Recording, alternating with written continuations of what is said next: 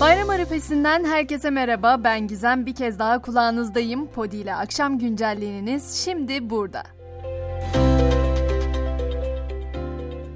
Öncelikli gündemimiz biliyorsunuz seçim. Yüksek Seçim Kurulu Cumhurbaşkanı adaylarının propaganda hakkına ilişkin kararını açıkladı. Siyasi partilerin TRT'deki konuşma sırası için 27 Nisan'da kura çekilecek. Cumhurbaşkanı adayları pusuladaki sırasına göre konuşma ve görüntülü propaganda hakkını kullanacak. Bir günde en fazla kullanabileceği konuşma süresi 10 dakika olacak olan adaylar 7 Mayıs pazar günü başlayacak radyo ve televizyon konuşmalarını 13 Mayıs cumartesi günü 18'e kadar yapabilecek. Bu arada Ramazan bayramında liderler mesaiye de devam edecek. Ağırlıklı olarak deprem bölgesi ziyaret edilecek. Öte yandan biliyorsunuz bir de partilerin aralarında bayramlaşma merasimleri olur. Ama MHP Ramazan bayramında Cumhur İttifakı ortağı Hüdapar'la bayramlaşmama kararı aldı. Gelelim Karadeniz gazına. Gazın bugün karaya ulaştırılması bekleniyor. Gaz, Filios doğalgaz işleme tesisinde test edilmeye başlandı.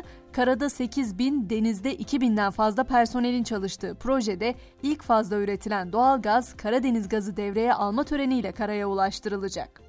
Bayram hediyesi olarak kabul edebileceğimiz haberse akaryakıttaki çifte indirim haberi. Petrol fiyatlarındaki düşüşten dolayı bu gece yarısından itibaren geçerli olmak üzere benzinde 1 lira 21 kuruş, motorinde ise 91 kuruş indirim yapılacak. Bayram demişken bayram nedeniyle İstanbul trafiği de yine en rahat günlerini yaşamaya başladı diyebiliriz ama havaalanları oldukça yoğun. İstanbul Havalimanı'nda 1460 uçuşla açılışından bugüne kadarki en yüksek günlük uçuş sayısına ulaşıldı. Türk Hava Yolları ise Almanya'daki güvenlik kontrol görevlilerinin yaptığı grev nedeniyle bugün ve yarın planlanan bazı seferlerin iptal edildiğini duyurdu. İstanbul Büyükşehir Belediyesi ise 23 Nisan Ulusal Egemenlik ve Çocuk Bayramı'nı da kapsayan Ramazan tatili süresince toplu ulaşımın ücretsiz olacağını duyurdu. Bu sürede metrolarda 24 saat çalışacak ancak ufak bir detay var hemen onu da aktarayım. Bu bayramda İBB'ye bağlı toplu taşıma araçları yalnızca Türkiye Cumhuriyeti vatandaşlarına ücretsiz olacak. Peki bayrama buruk girecek olan deprem bölgesinde son durum nasıl? Maalesef Kahramanmaraş'ı bayram arifesinde bir de fırtına vurdu. Pazarcık ilçesinde fırtına ve sonrasında çıkan hortum nedeniyle depremzedelerin kaldığı çadırlar yerlerinden çıktı. Hasarlı binaların çatılarından savrulan parçalar nedeniyle de bir kişi yaşamını yitirdi, 44 de yaralı var. Bir başka vefatın haberi ise Beyaz Perde'den, tiyatro sahnesinden biz onu Aşkı Memnu dizisindeki Süleyman Efendi karakteriyle tanıyoruz ama o Türk tiyatrosunun usta isimlerinden biriydi. Rana Cabbar yaşamını yitirdi. 8 Nisan'da hastaneye kaldırılan 78 yaşındaki oyuncu yoğun bakımdaki yaşam savaşını kaybetti.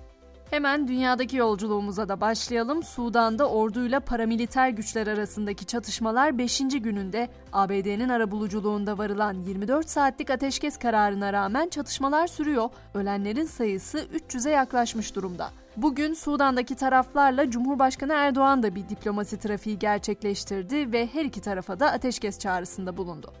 NATO Genel Sekreteri Stoltenberg ise Ukrayna'nın başkenti Kiev'e beklenmedik bir ziyaret gerçekleştirdi. Stoltenberg'in başkentin merkezindeki anı duvarını ziyaret ettiği bildirildi. Avrupa Birliği'nin yavaş yavaş Amerika ve Asya'ya olan bağımlılığını azaltmaya çalıştığını görüyoruz. Avrupa Birliği 47 milyar dolarlık Avrupa çip yasasını resmen onayladı.